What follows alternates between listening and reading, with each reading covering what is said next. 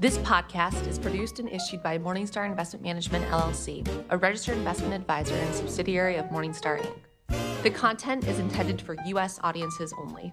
Individuals featured in this podcast are employed by Morningstar Inc. and its subsidiaries. This includes, but is not limited to, Morningstar Investment Management LLC and Morningstar Research Services LLC. Morningstar Investment Management and Morningstar Research Services are registered with and governed by the U.S. Securities and Exchange Commission. Stay tuned for additional important disclosure information at the end of this episode. Hi, everyone. Welcome to Simple but Not Easy, a podcast from Morningstar Investment Management about the intersection of investing and behavioral science. I'm Philip Straehl, Global Head of Research for Morningstar Investment Management. Today's podcast episode is from a previous webcast where our select equity portfolio managers share their reaction and insights to the 2021 Berkshire Hathaway annual meeting. Portfolio specialist Jeff Wagner sits down with Mike Corty, Morningstar Investment Management's head of select equity portfolios and portfolio manager of our Tortoise portfolio, as well as senior portfolio manager John Owens, who manages the select equity portfolios of all cap equity and small and mid cap equity. Our experts will be discussing five key takeaways from the annual Berkshire Hathaway meeting. These topics are some that we feel investors should keep in mind in today's market environment. Welcome to today's webcast. I'm Jeff Wagner, a portfolio specialist with Morningstar Investment Management. Today, I am joined by two portfolio managers of Morningstar Investment Management's select equity portfolios. Today, I have with me Mike Corty. He is the head of U.S. equity strategies, who manages the Tortoise and equity income portfolios. And also with me today is John Owens, who is a senior portfolio manager. He manages the all cap equity uh, and small and mid cap equity portfolios. Welcome to you both, gentlemen. Thank you for joining me. Good to be here, Jeff. Thanks. Yeah, thanks, Jeff. Great to great to join you today. All right, uh, good deal. So the topic for today is 2021's Berkshire Hathaway annual meeting that took place this year on May 1st. As usual, the meeting featured Berkshire's chairman and CEO Warren Buffett alongside his longtime vice chairman, Charlie Munger. Mike and John are going to be discussing some of their own insights about several of the themes that Buffett and Munger addressed during the event. All right, uh, let's get into our presentation here. Uh, our first topic that we're going to address today is Robinhood. So, if anybody on the line here is unfamiliar, uh, Robinhood is a new brokerage service that has gained a lot of attention by way of offering free trading uh, and an app that's, that's quite popular with younger and less experienced investors. Um, now, I'm not going to read the full quote here, um, but um, Warren likened the trading activity on Robinhood to, to gambling, and Muff, uh, Munger was uh, maybe even a bit more critical. So, John, I'll turn to you first. Uh, any thoughts on these takes from Buffett and Munger? Yeah, well, Jeff, you know, Buffett and Munger uh, clearly didn't pull any punches here, and, and that's no surprise to us. They've often been pretty critical of, of, Wall Street shenanigans, and I guess that now extends to to Silicon Valley misbehavior. Uh, as Munger said, you know, they don't want Berkshire to profit from exploiting others. And as you may recall, uh, in a commentary back in February, we also expressed our reservations about Robinhood's really gamification of investing. Uh, you know, like Buffett and Munger, we just don't see stocks as get rich quick schemes. And we think it's really unfortunate that Robinhood's app encourages its users. And Jeff, you, you mentioned that many of their users are novices, they're new to investing, and they're encouraging these folks to frequently trade stocks and even options and cryptocurrencies. Um, so, how does Robinhood encourage their users to trade frequently? Well, they promise them free trades. They they send out push notifications, and at one time, uh, they would shower bursts of digital confetti on the screens of their customers who had just made trades. And I, what I would say is that Morningstar Investment Management, you know, we won't treat the market like a casino with gambling chips we're not going to treat it like a game of Candy Crush. You know, this is serious business to us, and, and we're going to stick to our philosophy and approach to investing. And we're going to look to build our clients' wealth not by frequently trading, but by being long term owners of profitable and cash generative businesses. Yeah, I can see uh, by your description. I, I, haven't used the app myself, but I see exactly what you mean by the, the gamification um, and, and when you compare that to our our approach, it's it's quite the opposite. Um, well, that's good. Uh, good comments about that. Thank you, John. Um, next topic up for um, the meeting is SPACs, special purpose acquisition companies. Um, they've also been uh, called blank check IPOs. Um, their popularity has surged over the past few quarters. Um, for some context here, SPACs raised more than five times the amount from investors in 2020 than they did in 2019. And we've already surpassed 2020's numbers, and we're only a quarter into 2021. So a lot of momentum behind the assets uh, in SPACs.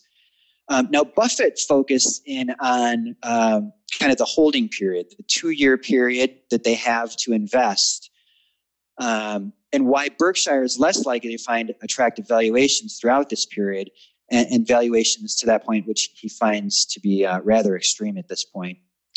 Mike, I'll turn to you for this one. Uh, what is Buffett getting at in his comments, and, and how does this impact Berkshire's business? Thanks, thanks, Jeff. Good question. So, in terms of Berkshire, I think they've talked about in the past of making acquiring whole businesses, and they've been less active in this um, whether large or small, acquiring large businesses. And I think it's competition from entities um, like private equity in the past and now the SPAC. So it's not surprising that Buffett uh, raised questions about uh, this vehicle. And Charlie Munger's comments, which we don't show, uh, were even more critical. Um, you know, you know, Buffett's made it clear that it's another hurdle for Berkshire making a sizable acquisition. Um, you know, the incentive for these uh, for these SPACs it's it's often to make an investment without regard to price. They have a certain amount of time to get the money invested, um, and if they don't, the money basically goes um, gets redistributed out. So there's a, there's an incentive um, to make an acquisition, and a lot of times uh, without regard to price. So Buffett's also in the past referred to private equity, a little bit different there, but their ability to borrow cheap money uh, to make large large acquisitions. So um, you know, again, the idea with uh, the investment philosophy at Berkshire is that to be disciplined and patient in making these acquisitions, and it's hard to do that for them in this environment. Um, in our most recent focus on equities, we did question some of the frenzied activity we're seeing in these um, in these SPACs. You know, every every SPAC's different from from the outside looking in. You know, uh, one one thing that happened, uh, you know, during the first quarter at least, was there were cases where the price was getting bid up before there was any information about what company was going to be inside the SPAC. So um, again, just just for us, just come maybe a, little, a sign that there's some speculation in parts of the market, and, and Buffett uh, and Munger seem to agree with that notion. Yeah, that last point you made, Mike, it, it was actually news to me. I, I, didn't think about the fact that the price of a, of a SPAC could get bid up before you even knew a company that they were going to be buying. So it's you're just you're almost gambling on a gamble at that point. So that that was an interesting point there. Yeah, in certain cases, yeah, not all, but it's, it's yeah, just, it's, they're all different. But it's just we just see the kind of that signs of kind of that fervor and that speculative activity in, in some cases here. Uh, yeah, that definitely qualifies. Um, so on the next topic, uh, we're going to talk about um, probably one of the more um, you know popular topics if you're reading market commentary these days, inflation.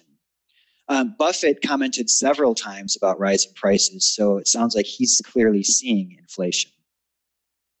John, uh, any comments on um, on the meeting?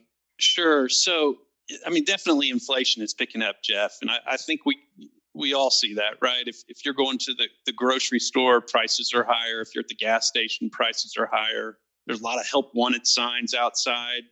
Uh, just I think uh, earlier today, McDonald's announced that, that, that they were increasing wages for uh, the, for their employees. So uh, inflation's picking up, and, and, Buffett said, you know, he saw that in his businesses, And, and he noted that in addition to raw material prices increases, he thinks wages are, are likely to follow and noted that unions you know, will ne- renegotiate longer term contracts. And so we might see increasing wages for a, a period of time. And you know we've we see it in in uh, government releases that that wages are already on the rise, and we think this could just be the beginning. Um, now, clearly, increasing costs aren't that, that's not good for the bottom line. That's not good for profits. But Buffett said that Berkshire was also raising prices, and this is a really really important point. Companies like Berkshire, with durable competitive advantages, are generally better uh, position to pass along the, the cost increases that they're incurring to their customers. And this is just one reason why, with our select equity portfolios, just one reason why we favor investing in companies with economic moats, as they often possess that kind of pricing power, and that helps to protect their profits. Um, Mike, anything else to add here? John, John, I think you covered most of it. I guess just one quick thought. Uh, I had to unmute myself. Um, the uh, the open question, I guess, is whether this period of inflation is more permanent or temporary, because you know, obviously the supply chain supply chain bottlenecks have, has caused some of this. So it remains to be seen if if this is an issue that goes beyond next year. But we're currently we're reading a lot about, about it now when we're um, reading the transcripts and hearing from the, the, the company earnings reports. Yeah, for sure. That is the debate right now. Um, you know, I think uh, the Fed has their stance that it is more transitory, but uh, there are market participants out there that uh, seem to disagree. So, yeah, we're going to be watching this play out for for uh, some time to come now. Um, all right, moving on from inflation, the next topic for today is Bitcoin. Uh, which is another hot topic in the financial markets, as you know, the price has uh, really, really uh, blown up um, in the past year or so. So I guess it's safe to say that Charlie Munger is not a big fan of cryptocurrency. John, what do you think? Uh, what do you think about those comments here? yeah, that that's definitely right. And and Buffett was also in the meeting. He was also, uh, you know, he had previously been critical of cryptocurrencies and said he preferred to to dodge this question. But but Munger, as often is the case, he he didn't hold back at all. I guess this may be another case uh, uh, of Berkshire kind of calling out some of the, the misbehavior from from Silicon Valley. But let's, you know, from our perspective, let's take a step back. And at, at Morningstar Investment Management, one of our principles is, is that we're valuation driven investors. So, what does that mean? Uh, well, when we evaluate an investment, we compare the price of that investment to our estimate of its fair value and that fair value is based on a discounted cash flow analysis. But unlike stocks and bonds, uh, Bitcoin and other cryptocurrencies, uh, they don't generate dividends or coupon payments. So really, they, they possess no intrinsic value on which to anchor our decisions. Um, you know, same could be said for gold. Uh, so we view cryptocurrencies as more speculative assets uh, they're only worth what the next person is willing to pay. And, and like Buffett uh, and Munger, I think we're just going to leave that speculation to others. Yeah, John, I think that's probably the best course of action for us as well. Um, you know, I'd say we view the underlying blockchain technology as an interesting advancement, but in terms of offering any relevant insights into how to value um, an asset like Bitcoin that, that doesn't generate cash flow, it's just not um, we just don't have the expertise in that area. And I think the, I'll just add to that the latest development there was uh, um, Elon Musk, uh, his announcement the other day, right, that they're no longer going to be accepting Bitcoin for uh, their their cars, and he was, you know, I guess it was news to him how much uh, energy um, that uh, Bitcoin miners uh, were going through. So, right. yeah, I mean, well, and he was famously on Saturday Night Live last weekend and was asked about a cryptocurrency, and he said it was a hustle. Maybe we should just take him at his word. That's right. So he's done a bit of a 180 there, I suppose. Um, so moving on from Bitcoin, uh, the next topic up uh, from the annual meeting is uh, Berkshire versus the S&P 500 index. Um, so this one, um, I actually wasn't as familiar with this topic before uh, I was getting ready for today, but you know, I guess in the past, Buffett has made some positive comments about the merits of investing in a in a broad-based index such as the S&P 500.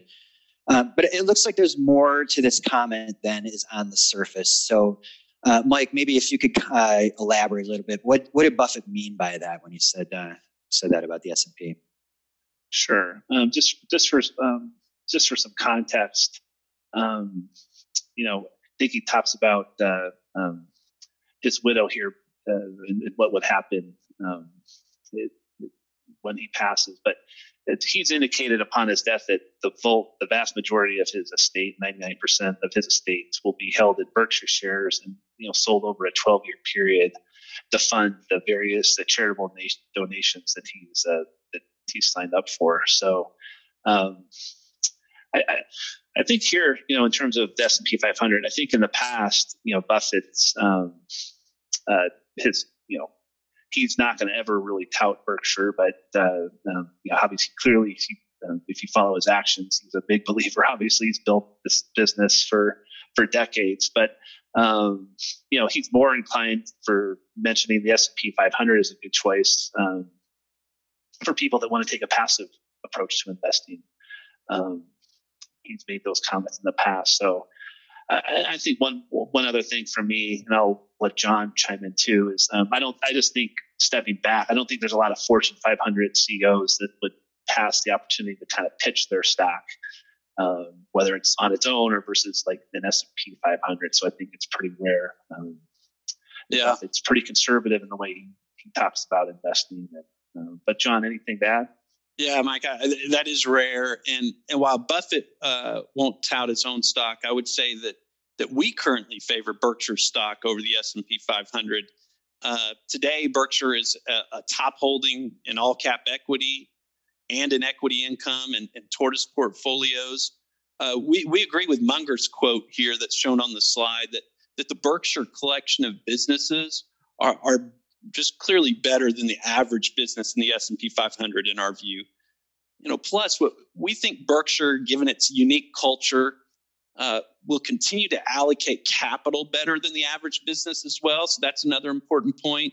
And then also, uh, Berkshire's balance sheet is one of the strongest balance sheets out there in, in our view.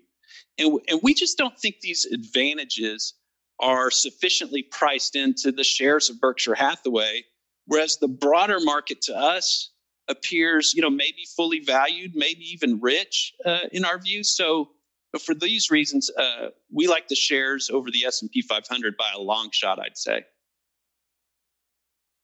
Yeah, and we are going to get into uh, in, in two slides from now or so. We're going to get into a little bit more of, of the holdings in, in Berkshire, for example. But um, yeah, it's interesting to think about it being, um, you know, diversified in of itself. Um, all right, uh, moving on from that topic. Uh, next up is share repurchases. Um, so this was addressed during the meeting, and it came from a question um, about a prominent senator who criticized share buybacks uh, as market manipulation. Uh, and I'm actually going to read Munger's quote here because I think uh, I think it's a good one. He said, "If you're if you're repurchasing stock just to pull it higher, it's deeply immoral." But if you're repurchasing stock because it's a fair thing to do in the interest of your existing shareholders, it's a highly moral act. And the people who are criticizing it are bonkers. So he's really differentiating, you know, between the reasons for share buybacks. John, maybe if you could elaborate that on that just a bit more. Yeah, I, well, I think we agree with with Buffett and Munger here. And again, let's let's take a step back and talk about uh, capital allocation for companies. Uh, when companies generate cash from their operations, they have multiple choices. So they can boost their cash holdings, they can reduce their debt, uh, they can reinvest back into the businesses, uh, they can make an acquisition. Uh, they can pay a dividend or they can repurchase stock. And, and more often, what we see is companies do a combination of these actions. Uh, really, the choice depends on several factors. You know, what kind of financial shape is a business in? What types of opportunities do they have to reinvest? And, and what, you know, where's the share price trading? uh, relative to its intrinsic value. And I'd say in the case of Berkshire Hathaway, uh, the balance sheet, as I mentioned before, it, it's rock solid in our view. So there's not really a reason to boost cash further at this point for Berkshire or to reduce debt. Um, and they're also making big investments in their underlying businesses, especially the utility business, uh, the railroad business. Uh, so they're, but in spite of that, they still have excess cash flow. Um, kind of unfortunately, as, as Mike discussed earlier in, in the discussion with SPACs, for Berkshire today, there's not a lot of opportunities to make value creating acquisitions in today's market.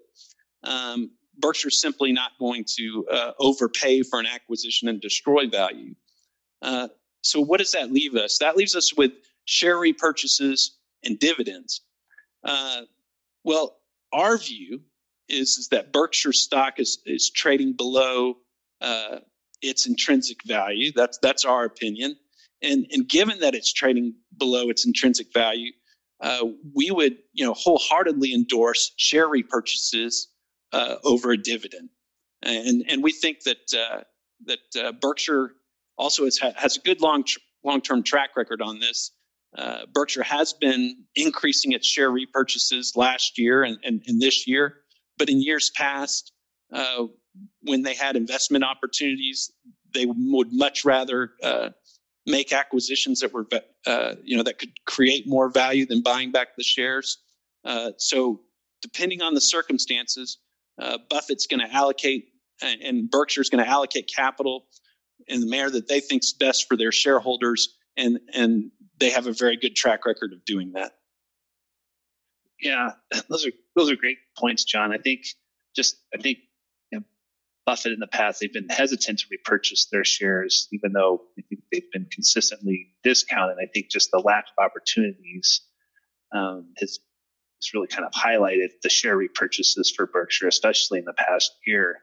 Um, and what we appreciate as shareholders is the fact that they're, you know, they're thoughtful in terms of maintaining patience and discipline when when making deals. Now, some it wasn't a huge deal, but last year Berkshire did acquire uh, the Dominion Energy natural gas transmission and uh, storage uh, business, and we think those assets kind of fit nicely within Berkshire Hathaway Energy. Um, you know, but aside from unique deals like this, it's you know these share repurchases for now at least we think it's the most likely and in our opinion the best use of the cash given uh, the, the, other opportunities in today's market environment. Um, and one, one quick uh, follow up to the nuanced point, but sometimes as long-term investors, we prefer to see less appreciation in the Berkshire shares, given that they're they've been in the process of of, of making the repurchases. You know, it seems counterintuitive, but um, if they're buying their shares at a greater discount to intrinsic value, that that's value for us as long-term shareholders. Is we're not treated in and out of the stock. Yeah, that's an interesting. I, I I, I, think I've thought of that before, Mike, but uh, the way you put it there makes a lot of sense. There's there's definitely different ways for Berkshire to add value, um, and given where their shares are trading today, you know, maybe uh, and given the lack of opportunity they're seeing out there, uh, it doesn't seem like such a bad idea to repurchase shares. Um, so with that, let's move on to the last uh, topic up for today that we're covering from this annual meeting. Um, big tech stocks and valuation impact from low interest rates. Um, so they had a bit a, a, bit to say about this, um, and it's um, I would say that this is probably where um, you know you can see two different lines of reasoning coming from their comments, but overall, Buffett sounded quite positive on big tech stocks given today's low interest rates. John, what did you hear uh, uh, in, in some more detail there? Yeah, and they're not only talking the talk, but they're walking the walk. Um, Jeff, I, you know, Apple by far remains Berkshire's uh, top stock holding. So Buffett definitely believes that that big tech stock is worthy of investment. Um, he did recently trim just a bit of that stake in Apple, but uh, but then Buffett acknowledged over the course of the meeting that, that that that trimming that position may have been a mistake. We'll, we'll see. Time will tell. But I'd say, as far as our select equity portfolios, we we too see value in some, but not all mega cap tech stocks. Uh, you know, just because they fit nicely in a catchy acronym doesn't mean that they're all the same. Um, we don't own Apple directly in our portfolios, but uh, we do through our investment in Berkshire uh, in all cap equity and, and Tortoise and equity income. And most of our portfolios own a couple other mega cap tech stocks, or more in the case of the, the Hare portfolio, which focuses more on growth companies. And I also note that according to the analyst at Morningstar, um, you know, they, in their view, many of the big tech stocks per, uh, possess wide economic moats, those durable competitive advantages. And according to those analysts, some, not all, currently trade below their fair value estimates. So I'd say that in, in our view, we agree with Buffett. Some of these are incredible cash generative companies, and, and some of the valuations are attractive, especially given the current level of interest rates. I don't know, Mike, do you have anything to add here? No, John Alton, and you covered it well me on your last point, the level of interest rates. I think that's um, uh, that, that's something we should keep in mind. While very low versus uh, where they've been historically, now that can change and interest rates can move higher. You know, interest rates aren't aren't frozen in time. Um, and so, you know, and Buffett spent a fair amount of time talking about the, that impact on, on, on the valuations with low rates. But obviously, um, I don't think he's uh, making any kind of interest rate forecast. Um, and going back to kind of our select equity portfolios, you know, we don't pin an investment thesis on the future of interest rates, whether they stay low or move higher. Um, you know, it's, it's, just something we don't we don't pretend to have any special insight into the direction of interest rates. Um, so I just say when with our focus portfolios, we've got we aim to have a diversified portfolio that can be robust in multiple scenarios. And these interest rates are just one macro factor that can influence kind of near term prices.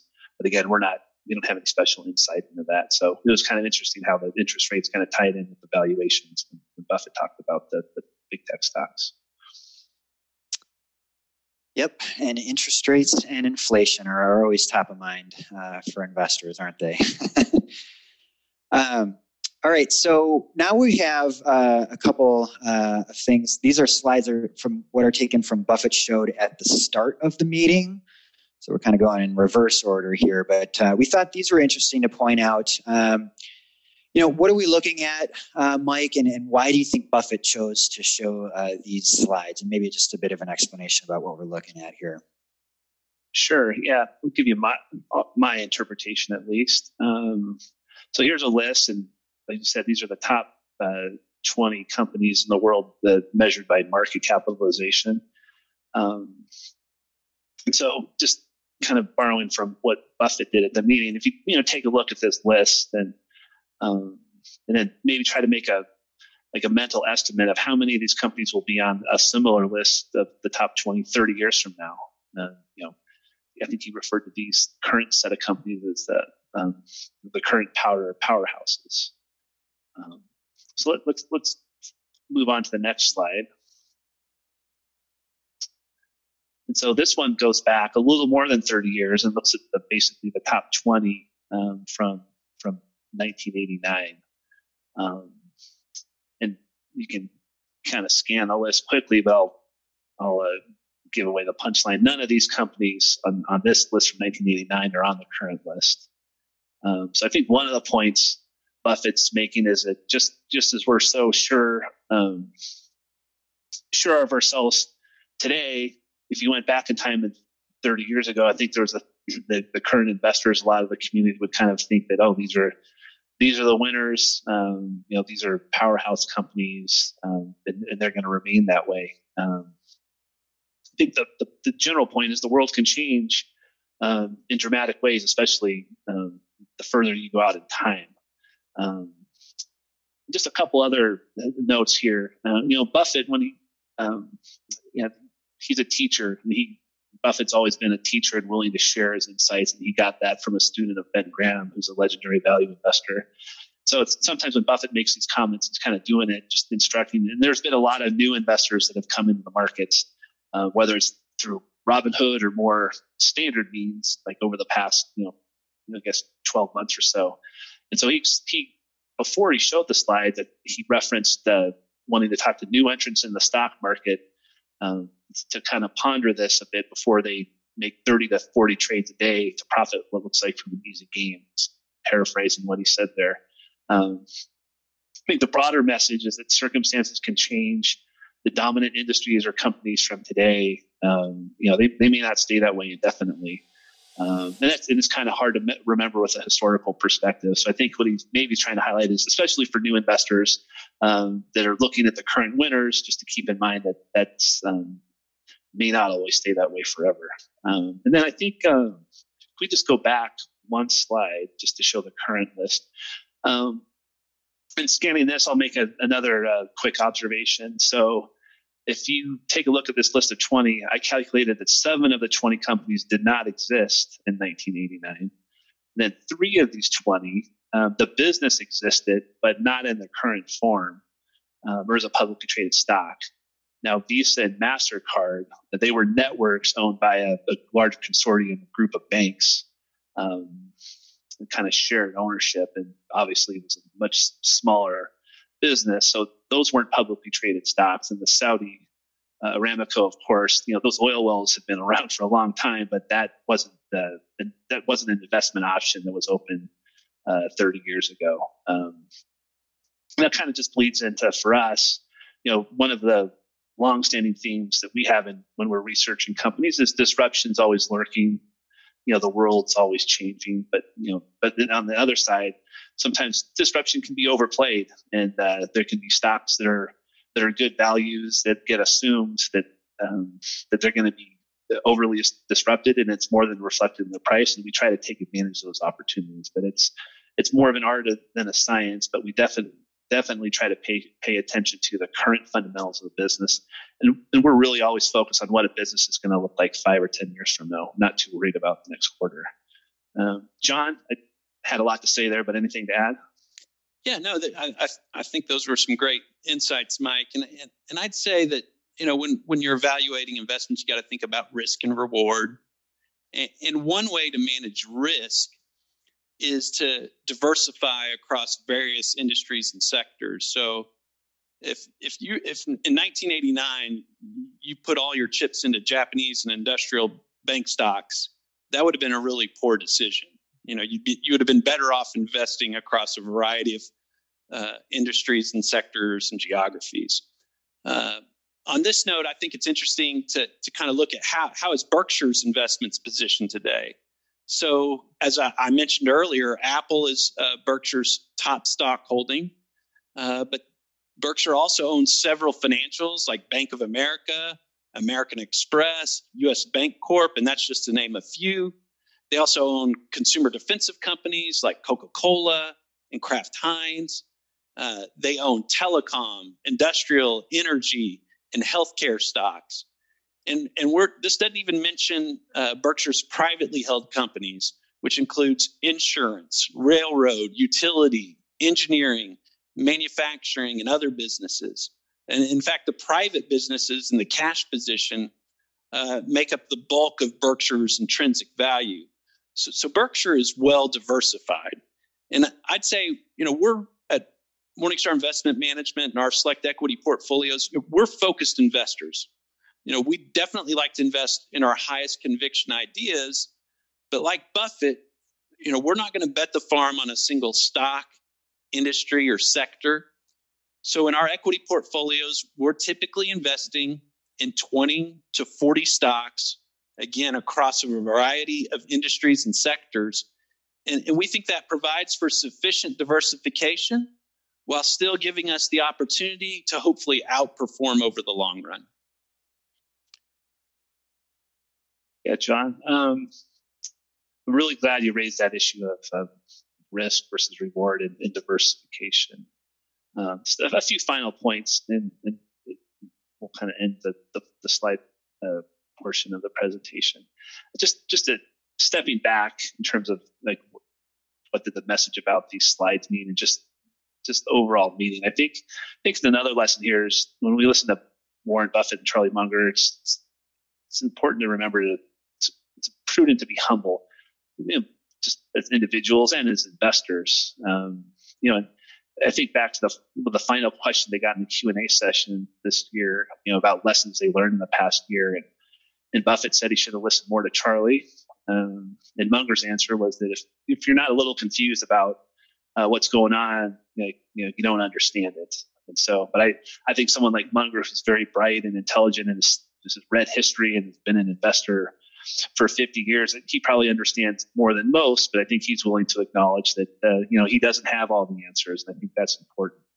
Um, that's just something to keep in mind. You know, the humble answers that come from, from, from these two, uh, wise investors, they, they stand in contrast to some of the talking heads we often see on the financial news that send, seem to have a, a strong opinion on the daily movements of an individual stock or the economy uh, or a piece of economic data.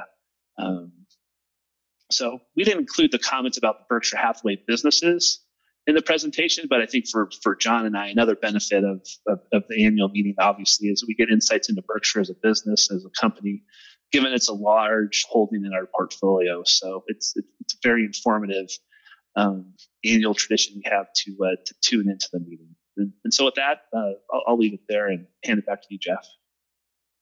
Thanks, Mike. Um, and it is, you know, it, it's just interesting that, uh, you know, we covered such a broad range of topics today. That wasn't even everything that they talked about at the annual meeting, right? So it's it's really a valuable uh, resource, and, and surely the there's a lot of attendees, whether it's in person or probably more virtual uh, this year. But um, as Mike said, that does wrap up our presentation for today. Um, and so now we're going to go ahead and get into answering some of your questions.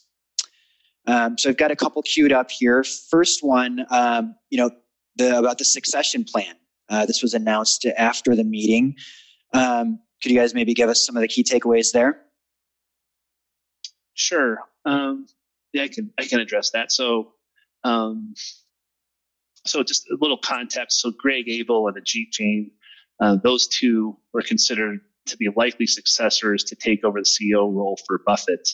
Um, and then three years ago, uh, both of those gentlemen were named as, as, as vice chairman, Abel for the non-insurance part of the business, and then uh, Jain for the uh, vice chairman on the insurance side.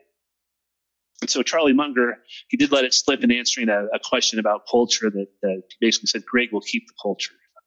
Um, I think that was kind of unprompted, and it was seemed at the time a clear reference to the fact that Greg Abel would eventually be taking over as the CEO.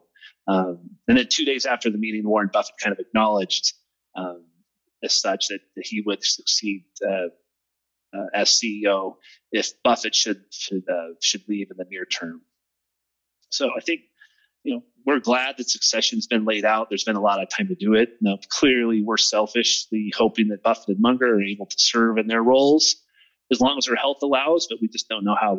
Obviously, we don't know how long that's going to be. Um, so I think the Berkshire shareholders have been really fortunate um, for for their longevity, in essence, um, because there's been a really long window for for Buffett and the board of directors to plan for succession. It's been a question for a long time, um, and I think just with these, you know, fortunate these years of good uh, good physical and mental health, they've had time to really plan for this. Um, so, as I said, Abel and Jain, these two vice chairmen, they've been really, I think, from the outside looking in, they've been really kind of running the operations, and, and Buffett's had a little bit, maybe less of a hands-on role. So they've had some kind of just kind of training on the job while Buffett's still around. Um, and the two investors, uh, Ted Weschler and Todd Combs, they've been in these investment management roles uh, within Berkshire for, for about a decade now, with uh, with Buffett and Munger there to kind of offer their wisdom. So, in general, we're we're pleased with the succession probably wasn't a huge surprise that this was the way it was going to shake out, but now it's been more formally announced. And I think the the key point is um, looking at Berkshire over the you know with a long term perspective. You know, we have confidence that the culture is going to remain, and, and one of the tenets of that is minimal bureaucracy and really keeping the shareholders front of mind in, in terms of running the business. So. Um, so, so we're optimistic about the succession and what Berkshire is going to look like in the future. Well, thanks for that answer, Mike. I think that um, that covers that one. Uh, next question up for today. Uh, some of Berkshire's recent moves, like selling airlines, uh, have not gone well. Uh, is capital allocation at Berkshire still strong? Yeah, I, I can take that question. And uh, you know, Buffett's a straight shooter, and he acknowledged uh, over the course of the meeting making several mistakes, as as he's acknowledged in in past meetings and in past letters to shareholders. Uh, in, in, this most recent meeting, uh, airlines were discussed, and and, and Buffett also uh, mentioned the acquisition of uh, Precision Castparts as being a mistake. And as we discussed earlier, Buffett thought maybe it was a mistake to trim Apple recently. Um, but Buffett had uh, some interesting perspectives on, on, on, these mistakes. And he even noted if you go back to, to the company's origin, that the three original businesses, so we had Berkshire Hathaway was originally a textile company. Uh, and then they acquired a department store, and then they uh, blue chip stamps were, were, the three original businesses for Berkshire Hathaway. And ultimately, uh, all of those businesses failed. And uh, I think you know what Buffett made a, a good point was that that Berkshire isn't defined by its mistakes, rather it's defined by its successes. Uh, and and there's been some huge successes like Geico, uh, Burlington Northern, MidAmerican Energy. Uh, there's been huge successes uh, in uh, the stock investments, including you know most recently Apple was, and and that was a real interesting one because you know, for years, Buffett had mentioned that uh, technology was sort of outside of his circle of competence. Uh, so it's impressive to see Buffett, uh, even into his 90s, adapting with the times and expanding his uh, circle of competence and made a very large stock investment in Apple, uh, which over uh, that over the period that he's owned it has, has turned out very well. But in investing, uh, nobody bats a thousand. We all make our share of mistakes. I think the key is to learn from them, try not to repeat them. Hopefully, uh, your winners more than make up for your losers. And that's certainly been the case uh, for Berkshire Hathaway over its uh, longer history.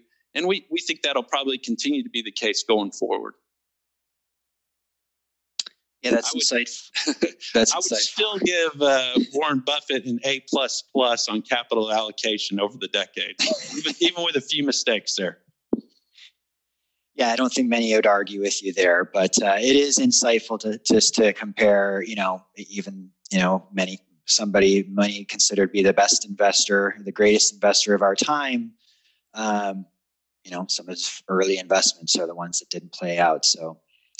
Um, all right, next question up for you guys. Uh, why does Berkshire hold these annual meetings but refuse to do earning calls like most companies do? Yeah, that's um, you know, you know, Berkshire is unique. Um, so I, I would say, just thinking about that question, I think a couple reasons come to mind. I think they're focused on the long term. You know, they're not uh, overly focused on their quarterly results. Um, you know, business results can move quarter to quarter. There's not a lot of insight into one quarter's results. But I think maybe the second point is I think the view of individual shareholders as their audience, not necessarily the, the Wall Street analyst that are kind of looking for short term news to plug into their models for the next quarter. Um, you know, I think in this year's meeting, it goes, I think Buffett mentioned the reason they released their 10Q, their quarterly financial statements uh, on a Saturday morning. And I think Buffett said something to the effect it's not because the media wants them to do it or the analysts want them to do it because they think for the shareholders that are really interested in learning the business, it gives them you know a lot of time to digest the, the earnings. Um, made reference that you know if you really want to understand the nuts and bolts of Berkshire, you probably should spend an hour or two reading the 10Q.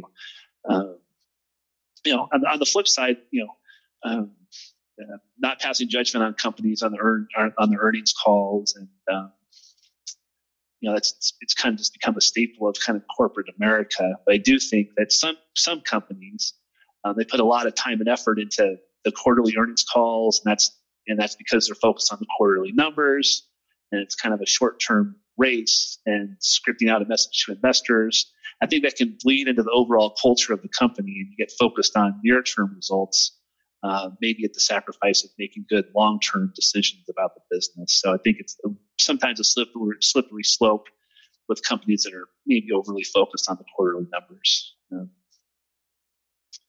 that's that's all I had. John, anything to add on that one? Uh, no, nothing to add here. Okay. All right, thanks for that, Mike. Um, next question up, um, and this one is about Apple. Um, so we can probably address this maybe at a high level. Um, you know, why uh, the question is why is Morningstar not invested in Apple in the select equity portfolios over these many years versus Berkshire having Apple as their number one position? Yeah, well, I would say it's it's a sin of omission. Um, you know, Apple has uh, per- performed uh, exceptionally well. We do have uh, indirect exposure through Berkshire. Berkshire is a big position in our portfolio, so we may have benefited a little bit on on the margin. But uh, you know, like we were just saying earlier, uh, you know, no one bats a thousand in investing. We we all make our our share of mistakes. I think when you look at Apple, I think we probably underestimated the ability of the company to morph from a hardware company to a software company and to build such a, a strong ecosystem and brand that that that stood uh, the test of time for many years. We in the past we've seen other technology companies with hardware you know, before Apple, there was BlackBerry, and uh, you know, there were uh, other uh, technologies in the past. Like Sony was one of the top technology companies, and and Apple has defied the odds. And uh, and credit to to the company, uh, credit to the management team. But you know, we you know, I would say that that we've made investments in other companies, uh, mega cap tech companies that uh, that we've held for many years. Uh, and, and, we've been pleased pleased with those. But uh, I don't know, Mike. Do you have anything else to add? I mean, I, I've, Apple and Costco, I would say, would be kind of two of my biggest sins of omission as a portfolio manager that really gnaw at me. But what do you think, Mike? Yeah, those. I have a similar view on those. I think. Um, I think in the past we've owned Apple in a few of the strategies, but I think we've ended up selling um, this, this the price moved around. So we haven't been long term owners of apples, and it's been many years since we've owned Apple and the strategies, and that's definitely a sin of omission. Um, and to John's point, you know, you know, we don't bat a thousand. I think you have to kind of look at, um, you know, when you look at stocks that have done well, um, you know, you have to recognize that there were better times to buy it, but that doesn't mean that we're just still focused on price and intrinsic value. And I think across the portfolios, that's one we haven't owned. But to, to John's point, I think we've owned some of these other mega cap companies where we've kind of um, maybe ha- had a better understanding of, of the, the price versus intrinsic value and the discount uh, that was there. So, um, good question. And we are and we are focused investors, right? Typically, we're owning 20 to 40 stocks. Our eligible universe is thousands of stocks. Uh, and so some of those thousands of stocks are going to do quite well, and, and we're just going to miss out. It's just the nature of having a focused portfolio. But, but we prefer to have that focus. We prefer to invest in our highest conviction ideas, and, and hopefully our, our, our winners outnumber our losers, and, and we perform well for our clients. Yeah, I'd say if, if Apple traded, you know, if, if the circumstances changes, so some of the large cap tech stocks that we own in some of the strategies, if the price um, gets high versus the intrinsic value, those can get trimmed or sold. And if if, if it go kind of goes in reverse for Apple in terms of our view, um, yeah, it's a, it's a it's a constant decision um, to kind of weigh what we think the business is worth versus the price. And so that's kind of an ongoing thing, and uh, we'll kind of see what happens in the future. We do, it's a great point, Mike, because we we do agree, right, that it, Apple is a phenomenal business. Oh yeah, we would yeah, we would like to own it at the right price. Yep. Yeah, definitely. There's things that, in terms of the pricing power and the consumer stickiness, and maybe the non-hardware part of the business that, that we underestimated. Yeah. Yeah, for sure. Apple has defied the odds for the business that they're in, and and to your guys' point, we uh, you know, are we are we, we have concentrated portfolios. We are not going to mimic the ben- the benchmark, right? So we're not going to own all the companies out there. But um, we'll stay focusing focused on what we do best. Um, next question up for you guys, um, and this is a it's a tough question.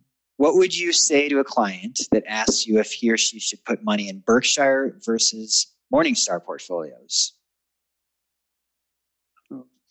I'll take a quick do both. Do both. We own yeah, Berkshire that was my, that was my quick. yeah, if you own it in some of our portfolios, you'll own Berkshire.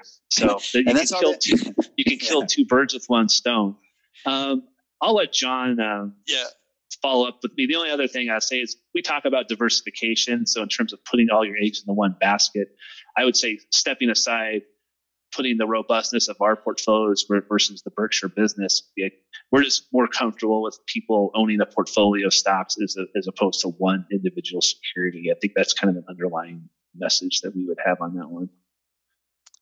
Right. And I think that's the key point that Mike said. We we don't want to put all our eggs in one basket. Berkshire is a uh, is an egg that's very well diversified in and of itself. Uh, but you know, who knows what could happen? You know, the insurance business could be hit by uh, unprecedented claims. There, you know, there, uh, there, there are things, uh, bad things. Something sometimes happen to the, the best of companies and the best of management teams, and so there's a reason why our portfolios uh, have a position in Berkshire, but uh, you know we've we've capped how much that we're willing to invest in Berkshire to get the benefits of diversification across more companies, across more industries. Yeah, and I'd say too, um, just a quick follow up in terms of just the whole eggs in one basket. I think in terms of uh, it's kind of the way investor attitude and uh, psychology, um, an individual stock, even one diversified like Berkshire, might move more than a, a portfolio stock. So it's again, setting the Berkshire, specifically Berkshire, just choose another stock. I think to have and that as a large holding, um, just in terms of being able to handle any fluctuations that come with the price on a daily, weekly, monthly basis, I think uh, most people would be better off in a portfolio. Um, that there's probably just going to be less kind of individual movement of, you know, say 30 to 40 stocks versus one stock kind of diversification embedded within diversification. I like it. Um, well, thank you so much to you both. Uh, that's all the questions that we have. So I'm gonna I'm gonna call the webinar for today. Um, thanks again, Mike and John, for sharing your insights with us. Thanks for joining us today. Keep an eye out for new episodes coming this summer. In the meantime, you can check out mp.morningstar.com for more investment insights and learn more about our Morningstar managed portfolios. Bye for now.